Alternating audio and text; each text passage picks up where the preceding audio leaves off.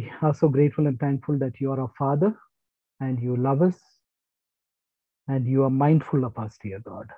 You have chosen us in your great purpose, in your great plan, in your great compassion, in your great love, and with so much of grace, abundance of grace that's been poured out, dear God. And we are so grateful to you, dear Lord.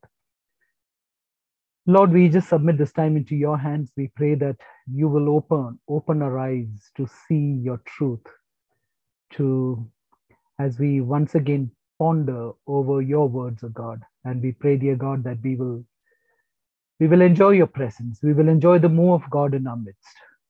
And we will be built up and transformed more into the image and likeness of your Son, Jesus Christ, so that we live out in this world as your sons, O God. Thank you for this time that we can worship you, we can praise you, we can adore you, Lord. In Jesus' name we pray. Amen. Okay, church, uh, over the past three weeks, we have been dwelling on the verse from the book of Isaiah. By now, I'm sure that, you know, all of us know the verse. Uh, so, uh, you know, if... Uh, Roshan can put on the slide. Yeah, there, there goes. Yeah. So I'm going to speak on reigniting a, a covenant. All right. And uh, the, the verse that we have been dwelling on is the verse from Isaiah uh, forty-three and verse nineteen, which says, "Behold, I will do a new thing. Now it shall spring forth. Shall you not know it?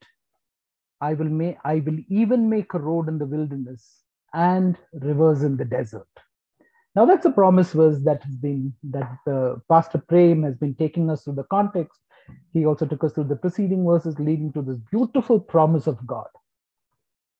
And when we study, uh, you know, when we do the close study of Isaiah forty-two the, and the whole of chapter forty-three, in fact, the forty-two and forty-three, we, we will have to reread the verses so many times. We have to keep reading it, rereading it, since Isaiah's prophetic utterance, it moves from the prophetic presence, present to the prophetic future. Okay, for instance, he moves uh, to the prophetic future by addressing the Babylonian captives, who were captives for seventy years, mentioned in Isaiah chapter forty-two, verses eighteen to twenty-one. Where he mentions, uh, when, when he talks to them, when, he's, when there's a prophetic utterance into the future, to the prophetic present, the time that he is living in, which is mentioned in, in verses twenty-two to twenty-four, when Isaiah may be prophetically addressing the people of Judah in his days. And, and in these prophetic verses, we, we see a lot of imagery from the Egyptian captive, captivity and the wanderings in the wilderness. And we also see God's actions of deliverance. So when we put all these things together, so I told you that we move from, Isaiah moves from, uh, you know, when we re read and reread and keep reading these verses, meditating on it, studying these verses, going deeper into it, we see that his prophetic utterance, it moves from the prophetic present, present to the prophetic future.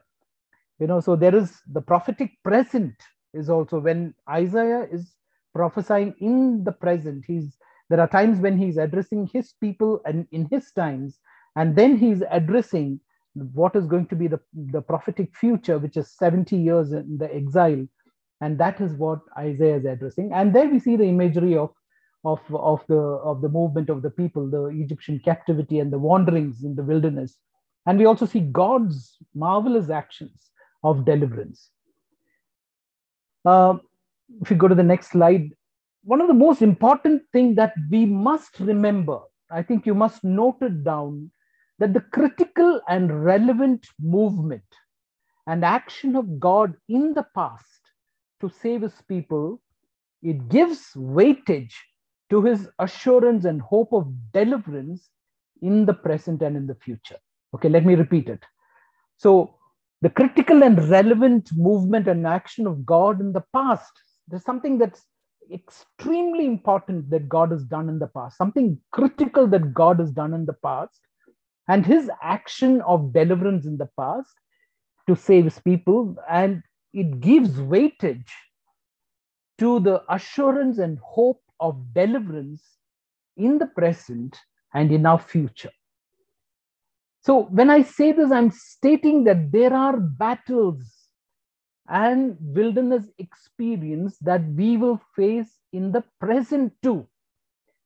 We will have it now, we will have it today, we will have it in the, when I say today, in this period, when we are going ahead, we may face those challenges. But the critical and relevant action of God in the past, in our lives, in the lives of the believers of, of, of all who have gone ahead of us, when we know so many of them, and from the Word of God, it gives us assurance and hope in every situation of ours in the present and in the future. All of us know the times and the context that we are living in. It seems so difficult for us, especially in our state, that we have been facing a lot of problems. There are leaders where I was, I was talking to a, a group of pastors uh, uh, recently, and um, you know, they have come together in prayer uh, because of the situation that is that is coming up in, in our own state. And we know the situation in our country, elections are coming up, and uh, so many challenges are there for, for all of us. So there are people who are speaking and acting against us. There's so, so much of persecution that a lot of people are going through. It seems like we are in a battle zone, isn't it?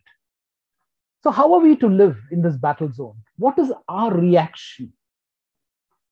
I told you that the assurance and hope in our present and future comes from the critical and relevant actions of God in the past. So let me take you through some portions of scripture. I must warn you now, I must caution you that today we will be reading a lot of scriptures. Okay, so you please be prepared. I hope you have your Bibles with you. Okay, I will, we will be uh, putting it up on the slides, but I want you to I want you to keep your Bibles open, because there is a it's a it's a lot of scriptures. And I think one of the things that we as a church must do is is also, you know, uh, go to the scriptures, read it extensively, present it extensively, speak about it, meditate on it. And uh, why we just I mean sometimes I hesitate just taking one verse and then speaking about it. I would rather go into seeing all those things which have which have precede, preceded that verse and following that verse. I mean, that gives the entire context and build up to what really God is really doing. So I want to speak from portions of the rule of the of King Hezekiah, which is mentioned in Second Chronicles chapter twenty-nine. Before we move to that portion, it will be interesting to go back a few years before King Hezekiah came to the throne, and we study the life of Hezekiah's father. Very interesting, actually, when you when you when you do this portion. Study the life of Hezekiah's father, that is King Ahaz, which we read in chapter twenty-eight. Okay, so let's read chapter twenty-eight, verses one to five. It says that Ahaz was twenty years old when he became king.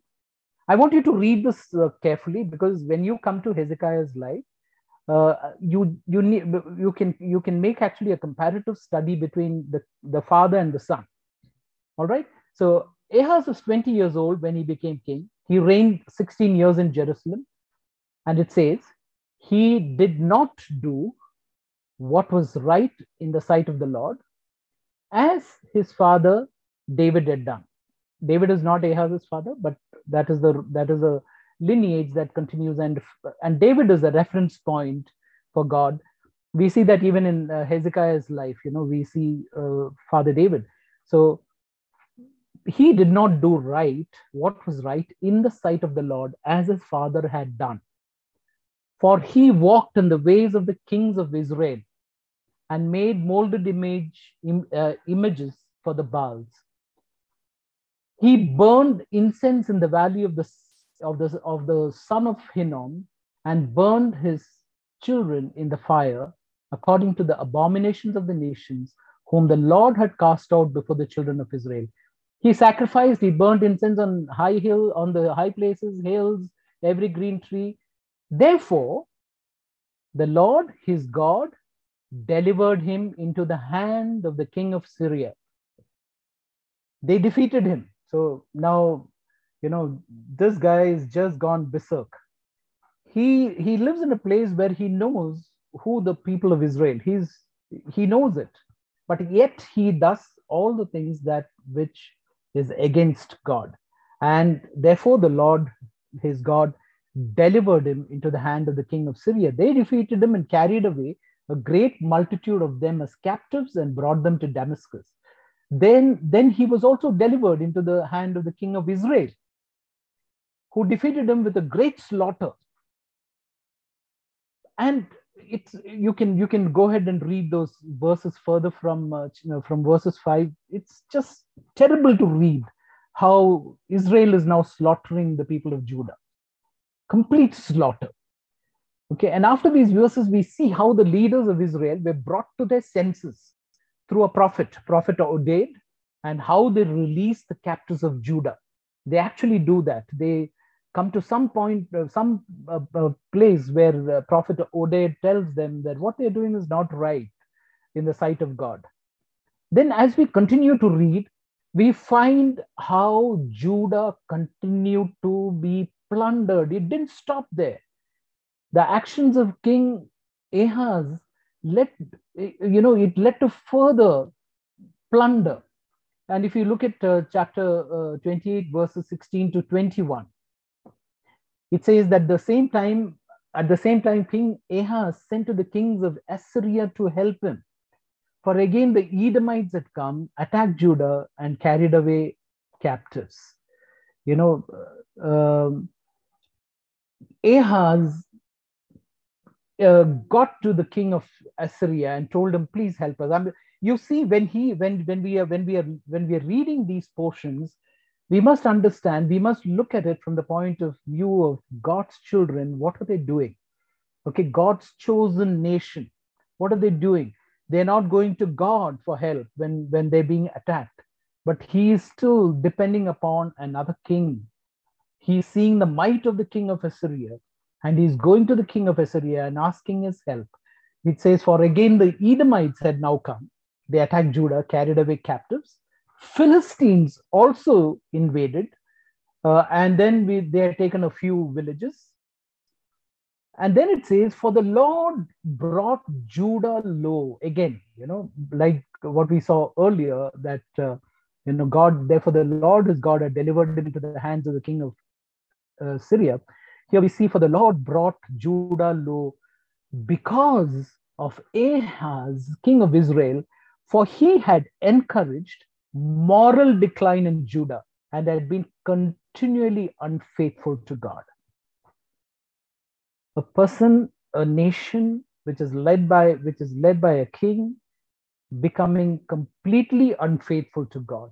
And when a leader becomes unfaithful to God, all his people Uh, suffer because of that unfaithfulness. For the Lord brought Judah low because of Ahaz, king of Israel, for he had encouraged moral decline in Judah and been continually unfaithful to God. Also, now see what he is doing. He goes to Tiglath-Pileser, the king of Assyria. He went to him, and uh, you know, uh, when when the king of Assyria came, he did not assist him. What Ahaz does is, Ahaz takes part of the treasures from the house of the Lord and from his own house, from, the, from his leader's house, and he takes all of this and he gives to the king of Assyria. But he, the king of Assyria, did not help him. The one whom he called for help, and he sold himself to that, to that king. That king looted him. He wasn't, he wasn't going to God at this time. King Ahaz went to the king of Assyria. He went to the powers that be at the time. And he goes to them, imploring them, giving them all that they had, the treasures that they had. And he continues to remain unfaithful to God. And then what was his uh, further action? Ahaz's action, the reaction that he had. Now, if you look at the, the if you look at the next slide, in the second chapter, twenty-eight and twenty-two to twenty-five, it says, now in the time of his distress, King Ahaz became increasingly unfaithful to the Lord. It was not that he repented or he turned or he went back and, you know, he's going, he's having setbacks after setbacks after setbacks. Sometimes we say that, you know, when there's a lot of setback, you know, we go to God, but that's not what's happening here. The temptation is not to go to God at this time. The temptation is going, he's, he's looking at the situation from his eyes, from his context, from his understanding, from his knowledge of being a king, from his, uh, you know, all the strategies that he knows to address it. And what is it that, that, that he is doing? When he is doing that, he is becoming increasingly unfaithful to the God, unfa- un- unfaithful to the Lord. When we go after things, when we look at our situation and get, we, we are worried about it. There are things that are happening at a rapid pace. There's a, there's a whole landscape that is changing. And when that happens, the temptation is to go and seek and do things which are, which fit into our understanding, our knowledge, our capacities. We trust ourselves. We trust people, people in this world. We look at it not from a, we don't go vertically, we go horizontally. And that's what is happening with King Ahaz. And when he, when he, when he is going horizontally and not vertically, what is the Lord saying about it? He says, the, in, the, in, the, in the verse it says that he became increasingly unfaithful to the Lord. Going after the world, seeking after the world, with our understanding, with our knowledge, when we are confronted with situations and we fear the situations of the world, and when we do it that way, when we seek help, I mean, it's not wrong to seek help, I'm not saying that. But if our trust and our hope and our confidence is in the, those, those powers to be in this earth, then we become increasingly unfaithful to the Lord. And this is that King Ahaz, it says. For he, and what he does is, he goes, he, he goes to another extent. He says, because the gods of the kings of Syria helped them. Because now they have been winning victories. They have been following strategies. They've been doing all of that. But he says, because of the gods of the kings of Syria help them, I will sacrifice to their gods so that the gods of the kings of Syria will help me.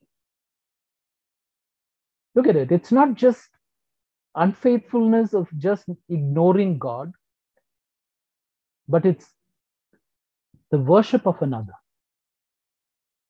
And then it then, then the verse goes on to say, but they were the ruin of him and of all Israel. So Ahaz gathered the articles of the house of God, cut in pieces the articles of the house of God, shut up the doors of the house of the Lord. He shut it up. This, this, this word is important. He shut up the doors of the house of the Lord. He locked it up. He closed it. He ignored. He didn't want the presence of God. He did not want anything to do with him. And what did he do? He made for himself altars in every corner of Jerusalem. In every single city of Ju- Judah, he made high places to burn incense to other gods and provoke to anger the Lord God of his fathers. That is Ahaz's life. And then it says, in, if you if you go on uh, reading it, it says, you know, the rest of his act, uh, all his ways from first to last, they are written in the book of Judah and Israel. Ahaz rested with his fathers. They buried him in the they, bur- they buried him in the city in Jerusalem. But they did not bring him into the tombs, into the tombs of the kings of Israel. That was the end of Ahaz. Was a life extremely unfaithful. Then his son Hezekiah comes to his place, and uh, you know uh, Morgan, the theologian, says Ahaz was evil by choice, persistent in evil. In spite of calamity, blasphemously rebellious, notwithstanding the direct warnings of the prophet of God. This attitude of the king made the darkness all the denser. And that is a summary of his life, of King Ahaz's life, that he did not do right in the sight of the Lord. And we know what he did. He did everything that he could to trust in his instincts, trust in his capacities, trust in his capabilities. He had confidence in, in, the, in the things of the world, the people of the world. And because they were successful, he says, how can I be successful like them? So they worship that God, so I'm going to worship. He set altars to them. He shut the door of the house of the Lord. And it became darker, and the, the, the darkness became denser in Ahaz's life. And then he went. And then we see a complete spiritual turnaround. Complete spiritual turnaround. If you go to the next slide. In chapter twenty-nine, Hezekiah, Ahaz's son, comes to the throne of Judah at the very end of the king of the kingdom of the, the, the northern kingdom of Israel. He comes to the very end of it. And in Second Chronicles chapter twenty-nine, verses two to four, we read that he was twenty-five years old. Ahaz was twenty years old when he came to the throne. He became king. Ahaz, uh, Hezekiah became king when he was twenty-five. He reigned in Jerusalem for twenty-nine years. And his mother's name was Abijah, daughter of Zechariah. Look at this. He did what was right in the eyes of the Lord, just as his father David had done. We see the opposite in Ahaz's life, that he did not do what was right in the eyes of the Lord, unlike his father, King David. But here we see Hezekiah, a complete turnaround. And the turnaround is not in the physical. In the physical, you look at the physical situation. He's a king, he's a king. He did a lot of things. Uh, Ahaz did a lot of things. He, he took a lot of decisions, strategic decisions. Based upon what was the what was the common understanding, he went to the uh, larger powers, sought help to face an enemy, which seems so good as a strategy. But according to the word of God, he was unfaithful. And here we see the verse saying, the God saying that he was he did what was right in the eyes of the Lord, just as his father David had done. Well, three years after the start of his of his reign, the Assyrian armies, they set siege to, to Samaria. And three years after that, the northern kingdom was conquered. So the northern kingdom of Israel was conquered. You know, and the, it's a sad fate of the northern kingdom. And it was it, it looked like a valuable lesson to Hezekiah. He saw firsthand what happened when the people of, of God rejected their God and his word and worshipped other gods. Uh, Hezekiah was one of those better kings of Judah. And he had a long and mostly blessed reign. And we look at uh, what made the difference. What was the difference? Why was he, why was he good? Why was he upright? Uh, he, no doubt, his mother, Abijah, she was a godly and important influence on his life. Uh, his, his, his mother, uh, Abijah, uh, the daughter of Zechariah, probably is the Zechariah mentioned, and, mentioned by the prophet Isaiah, in Isaiah chapter eight and verse two, and is called as a faithful witness. And there's a possible friendship of his mother for the prophet, and combining that with the certainty that up to this time that he had been under the influence, Hezekiah had been under the influence of Isaiah's ministry, that may account for Hezekiah's action on coming to the throne. And see what he does. In Second Chronicles chapter twenty-nine, verses two to four, if you look at it, in the first month of the first year of his reign, in the first month of the first year of his reign, you know, Ahaz's father had shut the doors of the temple. What does Hezekiah do? He opened the doors of the temple of the Lord.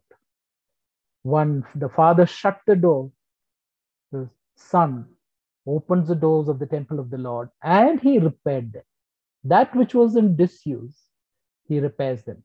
And then what he does, he goes as per the protocol. He brings in the priests, the Levites, assemble them in the square on the east side, and then he addressed them. It's all mentioned in that uh, chapter twenty-nine. He started with the temple. The first thing that he did in restoration is he started with the temple. He opened the doors of the house of the Lord and repaired them. The house of the Lord was the place which indicated the presence of, of, the, of God, not only in that sanctuary, but as a sign of God's reign in the nation, that God is sovereign in this nation. And that was what, what Hezekiah was doing. He was indicating that he was king, but he was submitting to the king, to the king. Hezekiah was king, but even though he was in that place of being the king, he was submitting himself to the king. The first action, opened the temple, repaired them,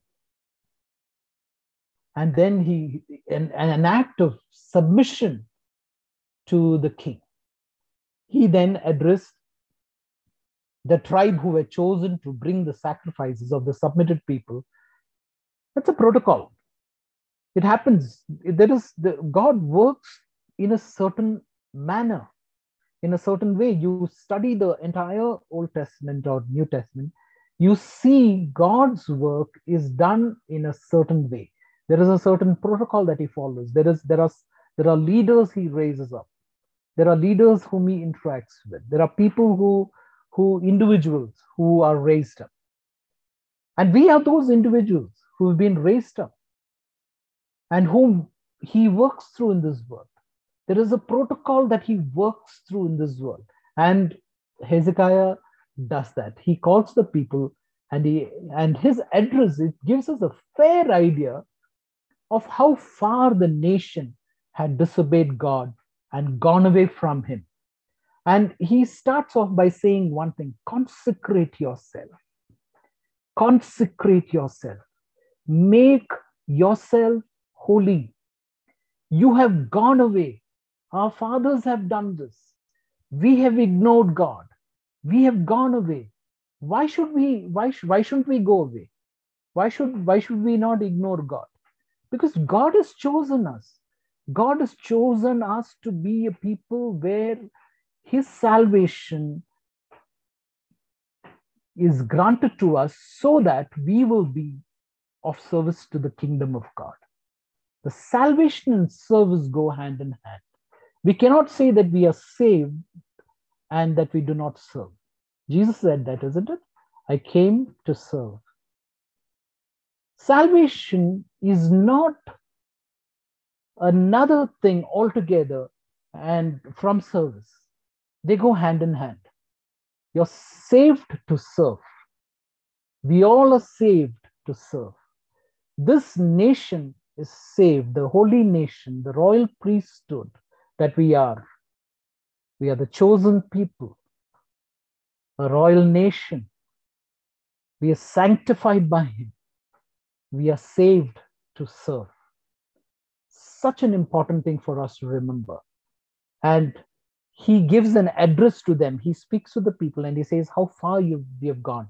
And so what he says is the way that you need to return is, he says, consecrate, consecrate, make yourself sacred again, make yourself holy again, so that we repent of our past. We acknowledge that these are the things that happened in our past.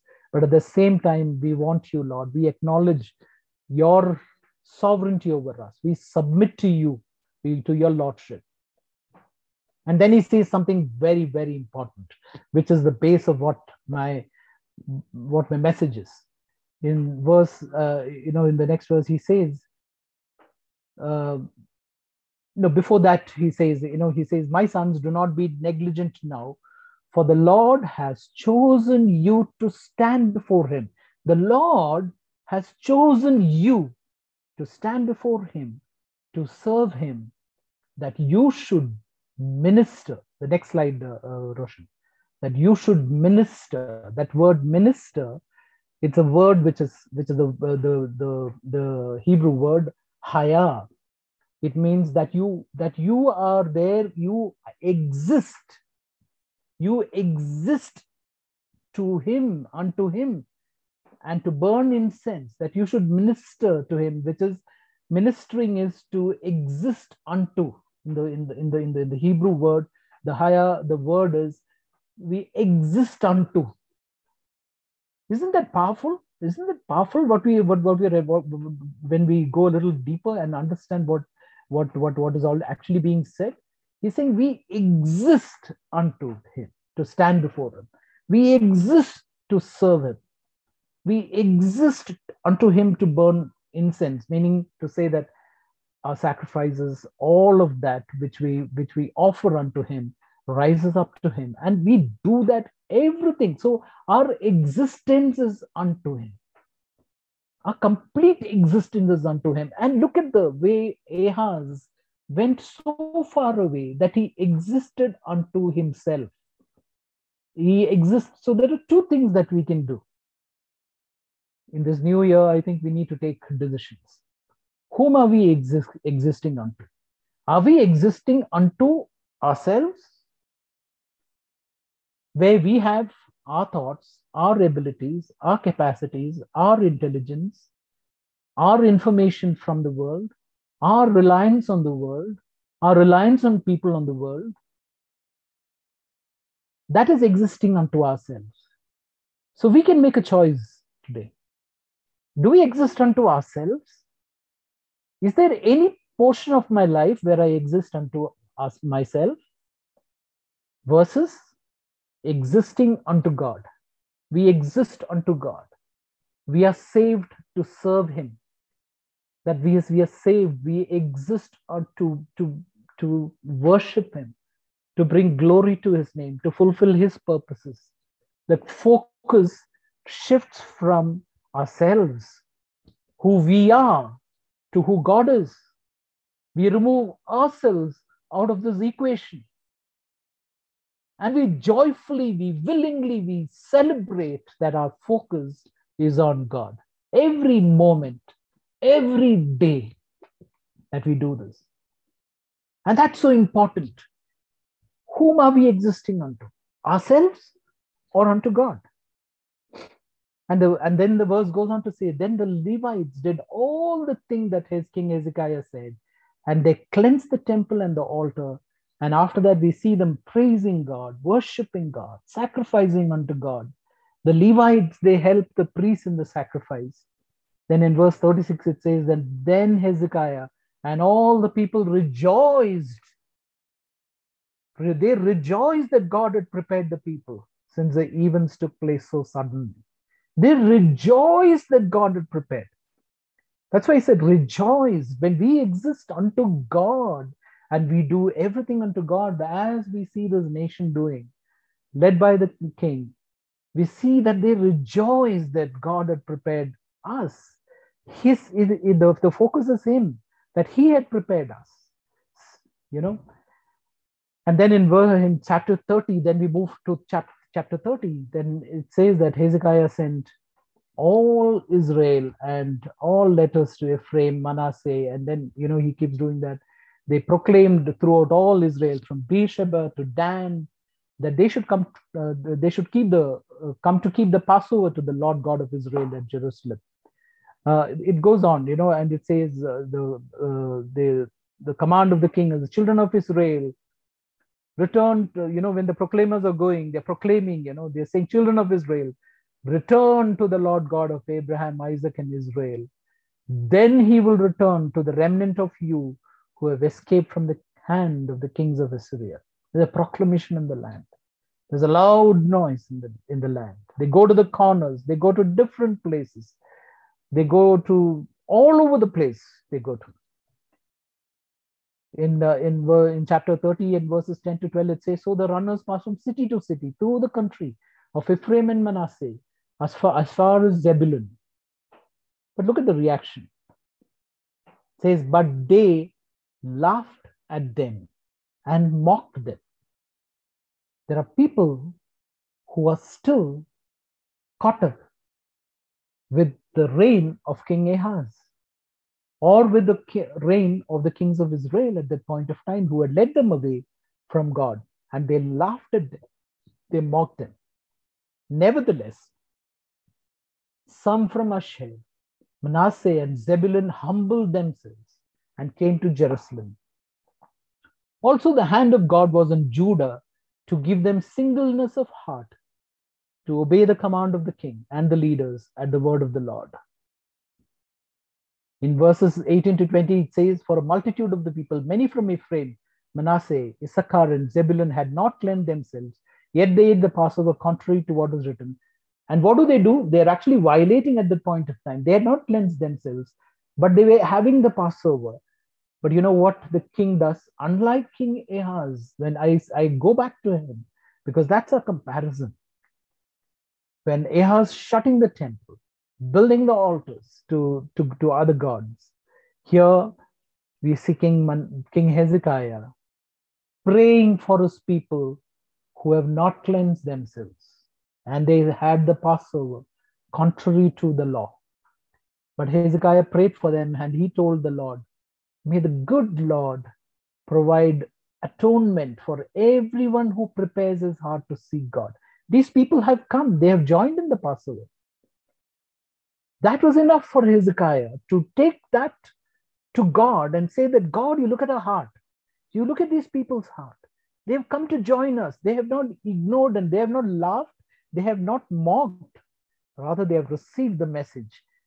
And when he prays, he says, may the good Lord provide atonement for everyone who prepares his heart to seek God, the Lord God of fathers, though he is not cleansed, according to the, the purification rites of the sanctuary. And you know, it's just an amazing sentence after that. It says, and the Lord listened to Hezekiah and healed the people. Hallelujah. A beautiful thing. When we turn to God, it's we may come dirty, we may come, we may, we may, we may come in different shapes, sizes, different situations. But God looks at our heart and says, and the Lord listened to Hezekiah and healed the people. That amazing thing. Our Lord is a Lord who listens. He's chosen us. He's chosen us. He's appointed us. We are chosen. We are appointed by God. And says that the Lord listened to Hezekiah and healed the people. Amazing, isn't it? We bless your name, Lord. We bless your name. When we turn to God and when we look at Him, it doesn't depend on what we are carrying at this time. But when His people call by His name, turn to Him, God will heal His people. Praise be unto God. And so it says in thirty and twenty-six, twenty-seven, it says, oh, there was great joy in Jerusalem. Great joy, for since the time of Solomon, the son of David, king of Israel, there had been nothing like this in Jerusalem. They had gone so far away. After the dedication of the temple, and we see the moral degradation, the moral deprivation that sets in in such, in such rapid rapidity. And king after king, we see there's so much of, they, they, there's, there is so much of uh, moral deprivation that happens over there. And it says that since the time of the dedication by, this, by Solomon, the king, at the time, there had been nothing like this in Jerusalem. Then the priests, the Levites, arose and they blessed the people, and their voice was heard, and their prayer came up to his holy dwelling place, to heaven. They're praying, and God is not far away. God is there on his throne, in his holy dwelling place. You know, the, all the praises, all the worship, their voices, their prayers, it rise up to heaven. God is not deaf to our cries. He only wants us to turn to Him. Doesn't matter what our situation is, what our context is, what our people are doing. So if you have to, if we have to sum up, uh, you know, and if we go to chapter thirty-one, and we we we can we can sum up. And it, this is the, you know, from Second Chronicles chapter thirty-one, verses twenty to twenty-one. The sum, if you look at it, all that has been said, he says, thus Hezekiah did throughout all Judah, and he did what was good and right and true. He did what was good, he did what was right, He did what was true before the Lord his God. And in every work that he began, in the service, note that word, service, we are safe to serve. And in every work that he began, in the service of the house of God, in the law and in the commandment, to seek his God, he did it with all his heart. So he prospered. He prospered. Why? Because he had turned his people away. He turned himself. He cleansed. He purified. He told his people to sanctify. He told his people to assemble. He told he, the people came. They praised God. They worshipped God. There was, you know, they had, they, they went back. There was nothing since Solomon's time that had happened, as it, what happened in Hezekiah's time. And it, and he sought God. And he sought God with all his heart. And so he prospered. So he prospered because he sought God and he did it with all his heart. Beautiful, isn't it? Absolutely beautiful. When we seek God, when we go after God, when we do what, you know, when we take our attention of ourselves, when we go from away, take our attention of the horizontal and focus on the vertical, God does things which is just amazing. And this is, as, as, I, as I told you, the critical actions of God in the past will give us the assurance and hope in our present and in our future. Now, there is an, now there's an interesting turn that happens. Now, everything, you know, they have, they have done everything, whatever they needed to, to do, and everything seemed to be beautiful, isn't it?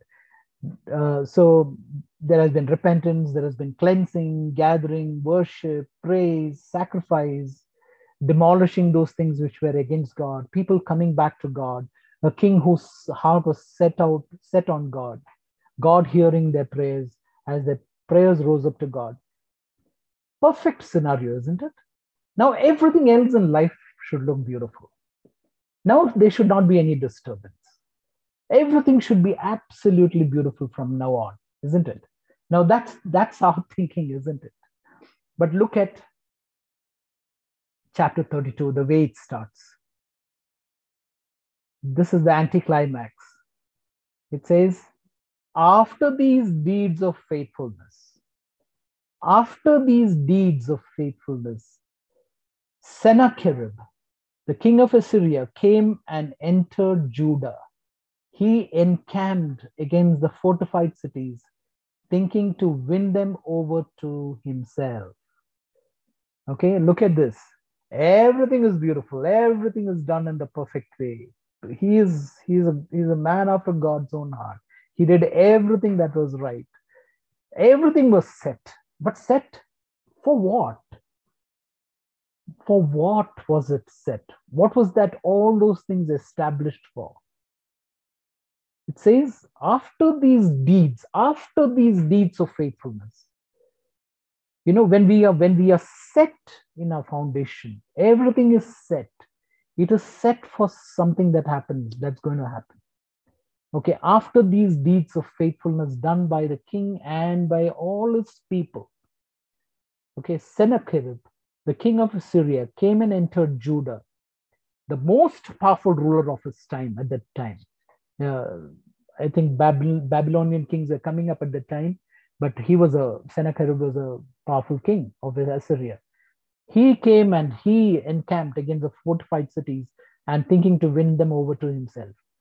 Well, here the, I mean, when we when we are studying the Word of God, here we look at, uh, we have to look at even other portions, you know. So here, because the chronicler here does not give us the entire story in uh, chapter thirty-two. Uh, We, we have to actually go through uh, uh, in the portion of the of Kings. So if you if you go to Second Kings chapter eighteen verses thirteen to seventeen, we see something really shocking. You know, this person who is, that's why he said we need to have a comparative study with uh, uh, with King Ahaz's life. It says that, and in the fourteenth year of King Hezekiah, Sennacherib, king of Assyria, came up against all the fortified cities of Judah and took them. What does King Hezekiah do? Hezekiah, king of Judah, he sent word to the king of Assyria at Lachish saying, I have done wrong. Turn away from me. Whatever you impose on me, I will pay. And the king of Assyria assessed Hezekiah, king of Judah, and he told them, you have to pay three hundred talents of silver and thirty talents of gold. So what does Hezekiah do? Like his father, Hezekiah gave him all the silver that was found in the house of the Lord, in the treasuries of the king's house. At that time, Hezekiah even stripped the gold from the doors of the temple of the Lord and from the pillars which Hezekiah himself had overlaid, and gave it to the king of Assyria. Then the king of Assyria sent, what did he do? The king of Assyria, exactly what happened with Tiglath-Pileser, who was the king of Assyria, and who Ahab went to. What did he do, the king of Assyria, when he, once he received all this? He sent the Tartan, the Rapseries, and the Rap, Rapshake from Lachish with a great army against Jerusalem to King Hezekiah. And they went up and came to Jerusalem, and when they had come up, they went and stood by the aqueduct fr- from the upper pool, which was on the highway to the fuller's field. This seems so much close to the account of Hezekiah's father's action in Second Chronicles twenty-eight, sixteen to twenty-one. Isn't it? So close to the, so close to that action. But we see in uh, chapter thirty-two and verse uh, six to eight, there is a correction correction that happens. But Hezekiah, he corrects himself. He, he builds walls, he raises towers, he addresses the captains, and then he addresses them saying, be strong and courageous. He realizes, Hezekiah really realizes that his eyes have been taken off those things, you know, where he should not be dwelling. His eyes should be somewhere else. And say, so he talks to his people and he tells his people, be strong and courageous. Do not be afraid. Do not be dismayed before the king of Assyria, nor, be, nor before all the multitude that is with him. There are more with us than with him. With him is an arm of flesh. Look at Hezekiah. He did everything. You know, he gave away everything now. But he tells him the focus is over on the flesh, on his self, on the things of the of the world. When he looks at the, the emperor from Assyria coming to coming over, he takes his eye, he t- takes his eyes off and he says, that guy, he's only got an arm of flesh. But we are equipped with the Lord our God. He will help us to fight our battles. And the people were strengthened by the words of Hezekiah, king of Judah.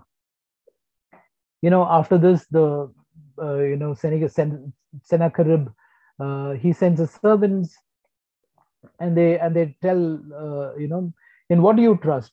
That you remain in that you remain under siege in Jerusalem. Does not Hezekiah persuade you to give yourself over to die by famine and by thirst, saying, the Lord our God will deliver us? And then he goes on to say, were the gods of the nation of those lands where I attacked in any way able to deliver their lands out of my hand? Where those gods, where I have gone there and I have conquered there, he is so self-possessed. He, he looks at himself and says that those gods, even they couldn't do anything to me.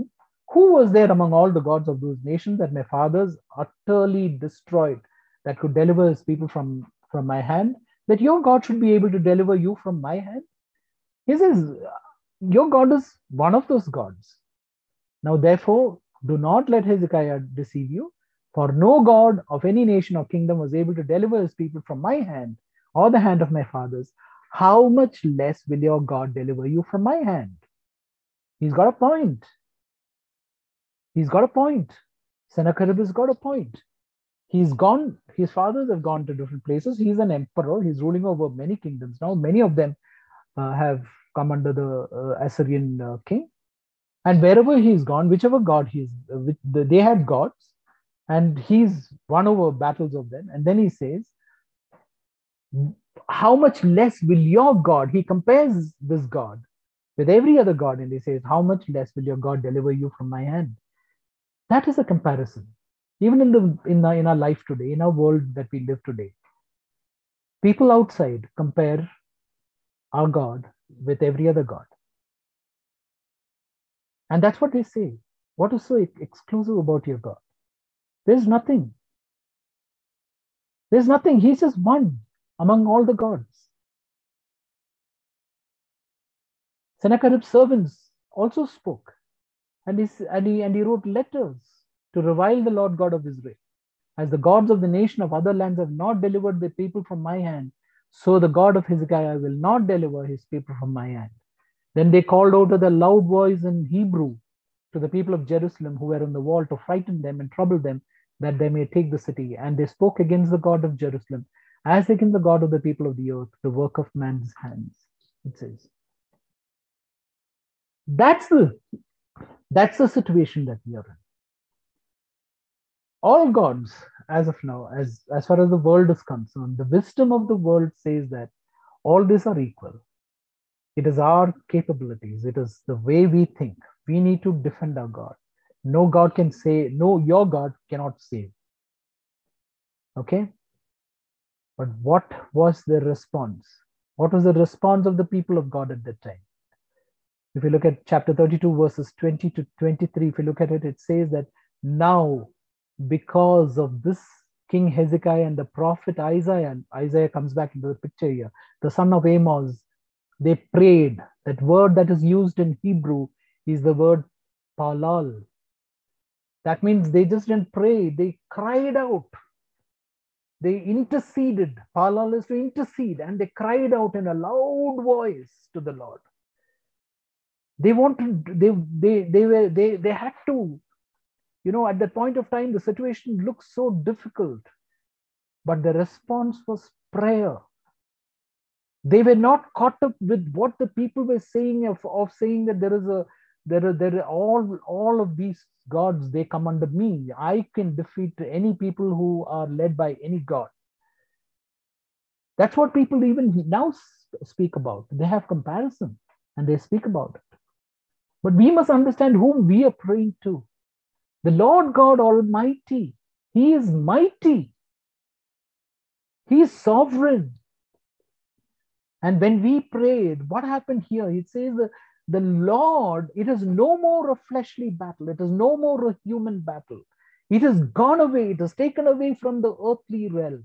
It is taken away. When our prayers pierce the, the, the heavens, the heavens come down to the earth to save his people. And it says that then the Lord sent an angel who cut down every mighty man of valor, leader, captain in the camp of the king of Assyria.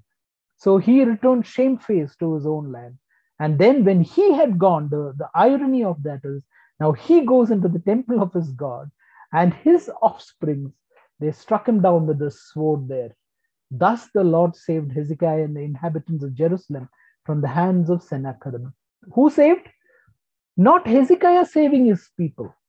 It says, the Lord saved Hezekiah and the inhabitants of Jerusalem from the hands of Sennacherib, the king of Assyria, and from the hand of all others, and guided them on every side. And the result? Many brought gifts to the Lord at Jerusalem and presents to Hezekiah, king of Judah, so that he was exalted in the sights of all nations thereafter. Wonderful, isn't it? Praise be to God. There may be times when we think that we have to do everything, that we have the capacity, the intelligence, the capability, that we have everything. But the greatest thing that we realize is that we belong to a God who is mighty. There is no God other than Him. He is sovereign. He is seated on the throne. We belong to Him. We have an access to Him. When we speak, He listens. When we speak, He listens.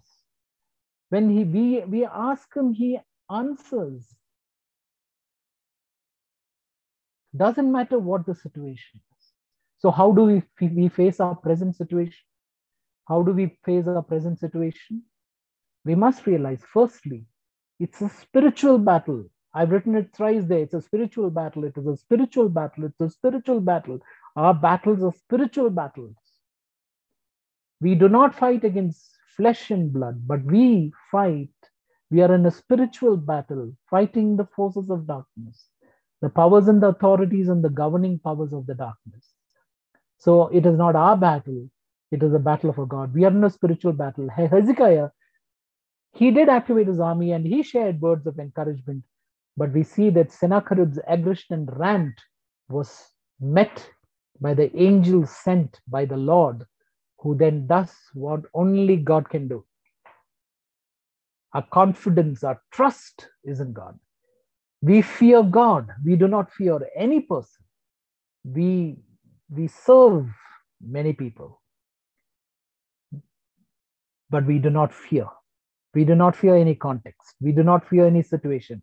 However fearsome they may be, however difficult they may be in our lives, whatever you're going through at this time, there is no prayer that is not heard by our God. When we cleanse ourselves, there is no prayer. And the, one of the things that, that when, when he started off, I said, reigniting, reestablishing, reigniting a covenant with God. A covenant with God. Our conversations with God and among ourselves begin at our covenanting. So we have to reignite. Hezekiah did that. He says in Second Chronicles twenty-nine, verse ten, it says, now it is in my heart to make a covenant. He's making that covenant. He, that is, he is reestablishing the covenant with the Lord God of Israel. He wants God's wrath to turn away. He wants God to look at them favorably. He wants that. He desires that. And so he wants, he wants to go back to that covenant.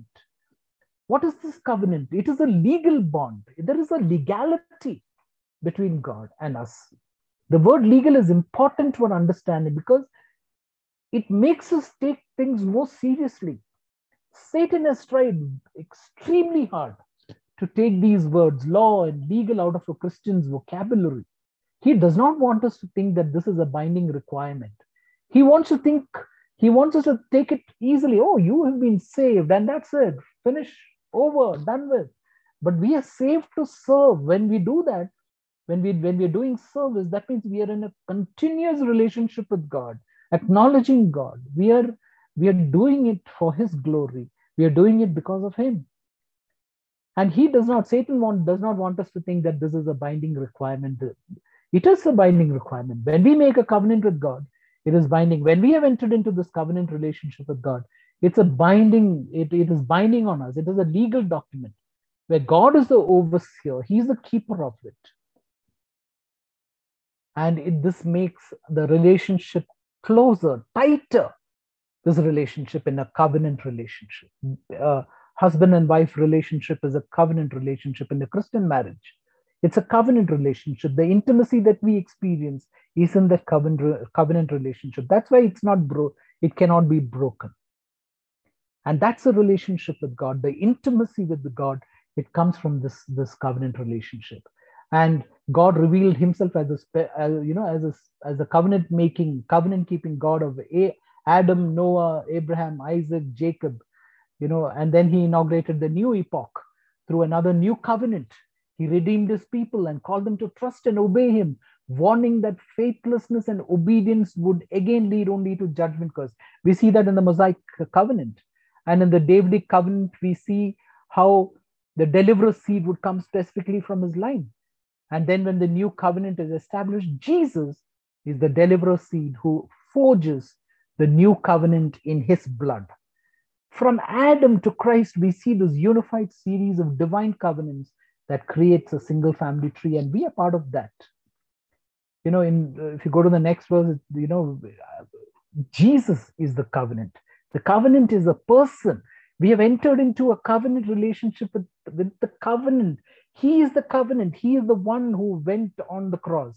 It was His blood. And we see that in uh, Isaiah, uh, you know, uh, chapter, chapter forty-two and verse one and verse six to seven. If you read that portion, it says, behold my servant, whom I uphold, my chosen, in whom my soul delights. I will give you as a covenant for the people. I will give you, it is your blood, it is your sacrifice, which binds and bonds this covenant. The final covenant is no longer a promise waiting to be fulfilled, but it is a person who embodies its fulfillment. So God's covenant word is now the word made flesh. Do we have a desire to reignite our covenant with God, which is so important? And how do we reignite our covenant with God? Go to the next slide. What can we take from today's message? What is God telling us? Quieten ourselves. The temptation is to rush into activities. Rush in, into activities. Do, do, do, do, do. But quieten ourselves. Don't ignore God.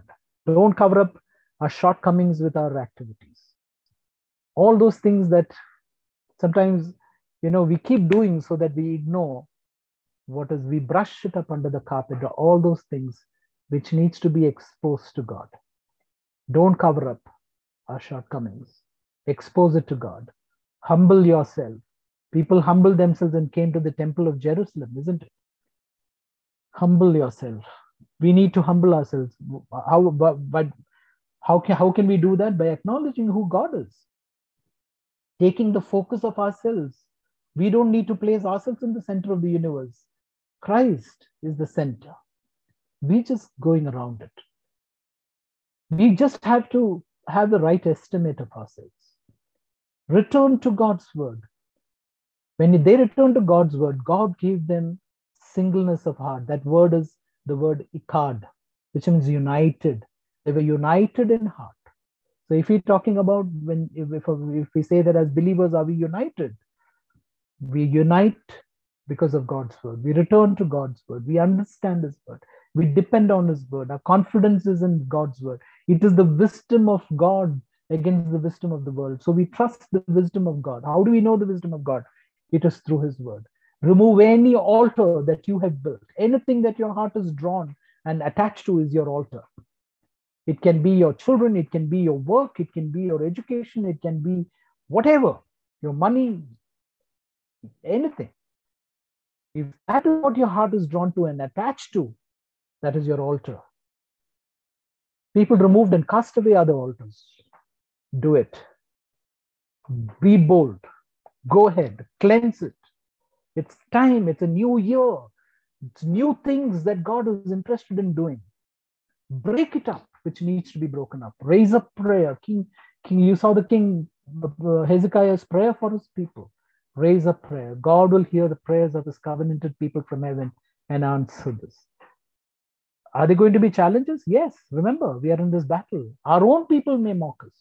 Our enemies may mock us and come against us. They will use our own language to discourage us. But what do we need to remember? Go to the next slide. Our Lord Jesus Christ was mocked, spat upon, and crucified. Yet through it all, He remained the true Israel, the one connected to His Father.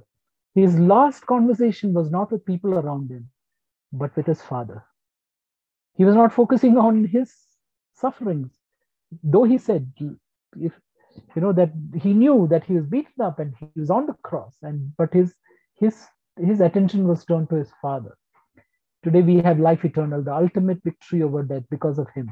Who are we afraid of? Our covenant relationship with Him makes us sit in the heavenlies with Him, in all power and authority, which is vested in Christ and now which is ours. Ephesians two, four to seven says, "But God, who is rich in mercy, because of His great love with which He loved us, even when we were dead in trespasses, made us alive together with Christ.